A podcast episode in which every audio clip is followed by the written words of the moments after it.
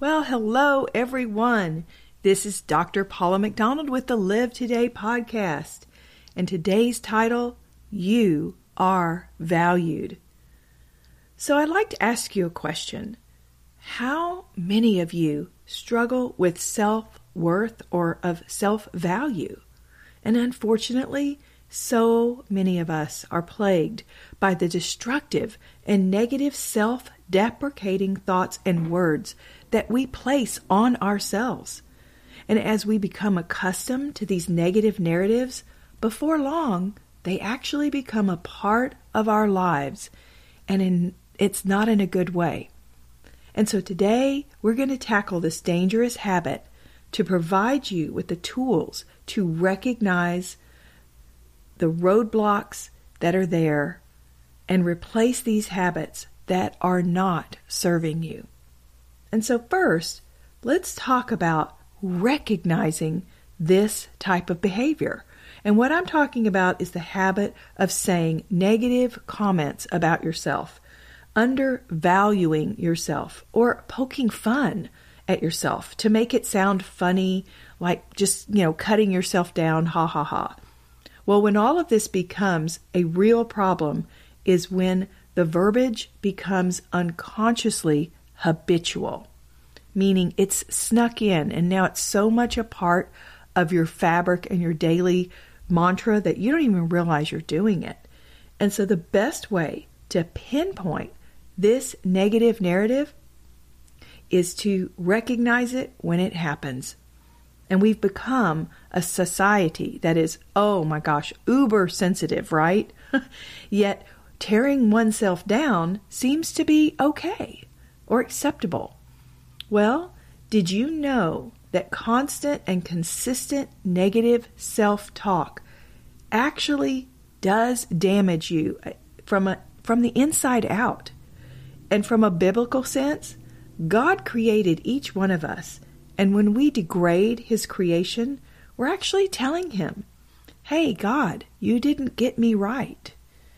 And so when you hear yourself saying, I don't deserve this or that, or I'm not smart, or I'm so fat, or I hate myself, you need to identify these harmful statements and start replacing them with a different set of thoughts and words. And so we're going to talk about the words to replace these statements at the end of the show. So the next tool is to recognize the roadblocks that keep you trapped in a no win negative narrative.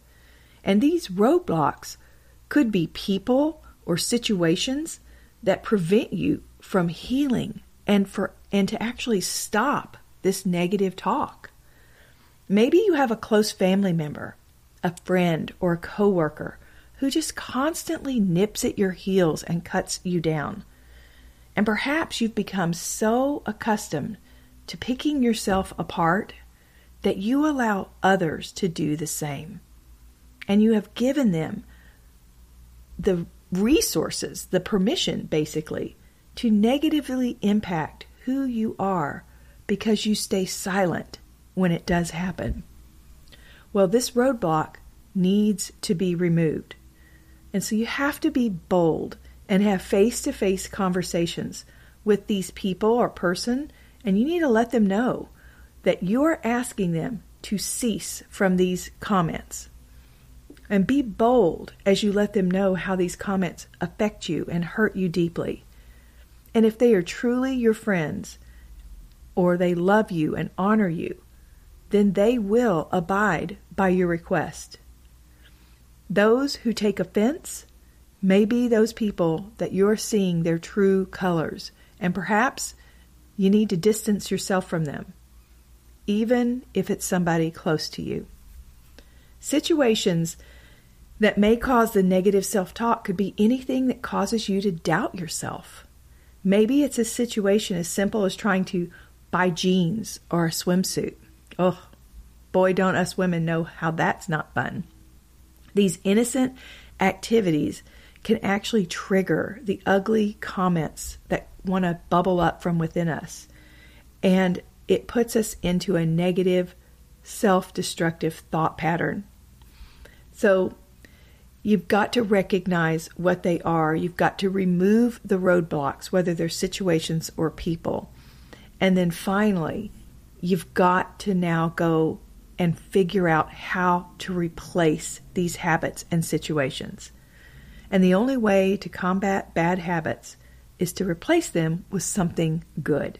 So let's go through some great ways to combat this stinking thinking. Well, negative words need to be replaced with loving and kind words.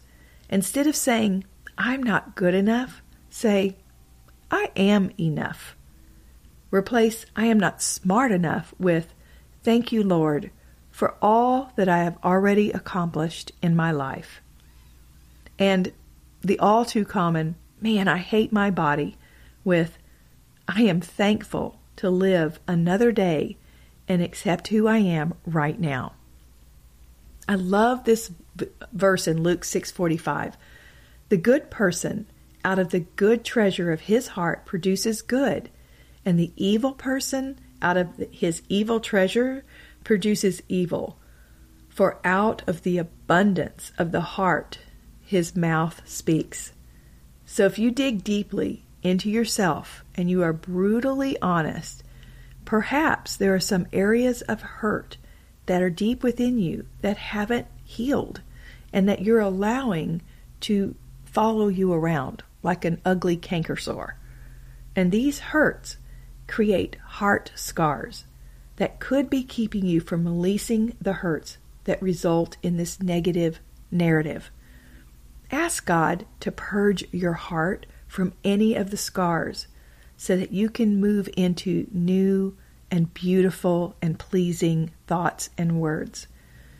And if there are situations or places that trigger you negatively, you have to determine when you walk into those situations and places whether you're going to combat them or if you're going to run away from them or how you're going to handle it. Make the decision to either limit or change where you spend time that causes these triggers. And if a place is difficult to endure, maybe you have to say no to that place or stay determined to recognize and overcome these triggers.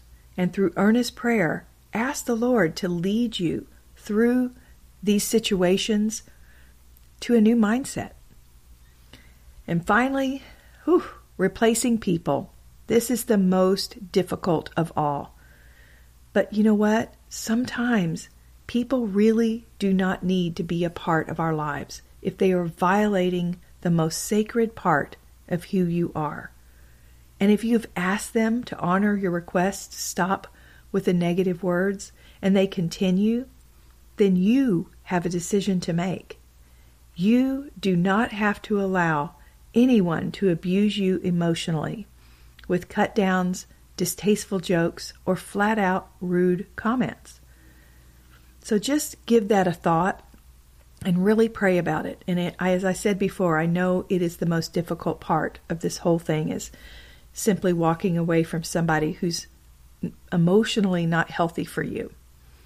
And as we close on this topic, let's be reminded what Jesus told us in John 8:32. You will know the truth, and the truth will set you free. And in our last episode of this podcast number 76, we discussed the fact that Jesus came to save and not to shame us. Therefore, this verse is a great reminder that the negative words and thoughts are never from Him. And so, when you recognize this, it's a huge step in learning to replace this dangerous mindset. His truth that you are worthy, that you are beautiful, and that you are fully His is what you need to hang on to, and that's scriptural. And keeping your eyes and thoughts on the King of Kings and the Lord of Lords is the absolute best method to combat all the negativity in your life. And here you've got to understand that He is our true sounding board. And He cares deeply for us. And He cares about our hurts. And He wants us to come to Him and turn it all over to Him because He says He will take our burden. So surround yourself with the Word of God and with people who reflect Christ. And a true reflection of Christ within yourself and others are going to completely combat the negativity. And at least you may still get it, but the way you either absorb it or let it deflect is going to depend on you. And of course, the more you've put on your armor of God, the more you're going to ref, uh, reflect it and, and neglect it. No, well, not neglect it. The more you're going to deflect it. There you go. so choose your inner circle wisely and ask them for their help. Ask them to call you out on any negative self talk and help you stay accountable so that that destructive verbiage does not come out of your mouth. And when it does, they like, hey, don't say that about yourself and catch you on it. So, are you ready to shake off those negative words and vibes? You will experience a new and refreshing breath of life when you let go of the things that are holding you back. And the negative will never accomplish anything good within yourself.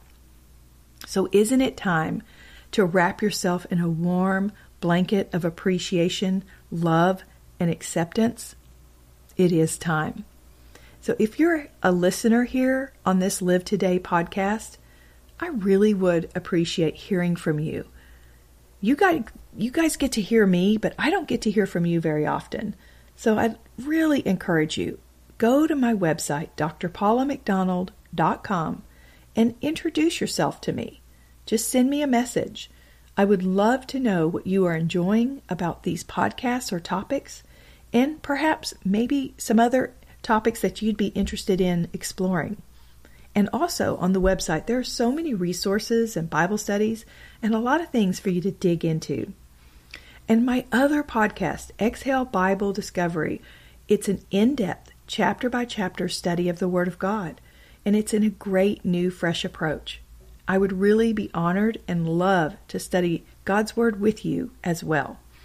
So, God created you to live in abundance with Him, and may you fully live today? Well, on our Ask Dr. Paula, I have received a question from a listener who has been dealing with several toxic family members.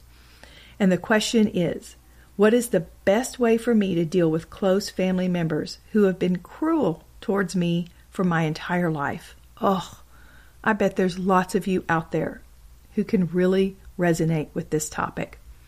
And first, let me just say how sorry I am that you have been living with this pain for so long. And when we are little and we're young, we may not even recognize that the behavior of some of our family members is not normal. And we, you know, we live with this poor treatment for years without recognizing it. And often we will then transfer this behavior that we've been receiving onto others and this generational cycle continues. So we've got to break it. And the Bible teaches us about generational curses. And I believe that verbal and emotional abuse stems from those generational hurts. And we know in Genesis, sin entered the world through one man and through one woman. And to this day, the curse of sin plagues each of us. However, the good news is that Jesus arrived on this earth and he provided for you and I a way out. Without Christ in our lives, we are held in a bondage of sin and the consequences that result from that sin. Romans 6:22 reminds us that you have been set free from sin. We are not in bondage any longer unless you just choose to be there. And we don't have to remain in our sin when we invite Christ into our lives. And we do not have to pass on the generational sin in our lives into the next generation. And in order to prevent this, we need to fully grasp the promise that we have been set free. So, to this listener's question of how to deal with these family members, a good first step is to step away and see if you can determine why this is happening.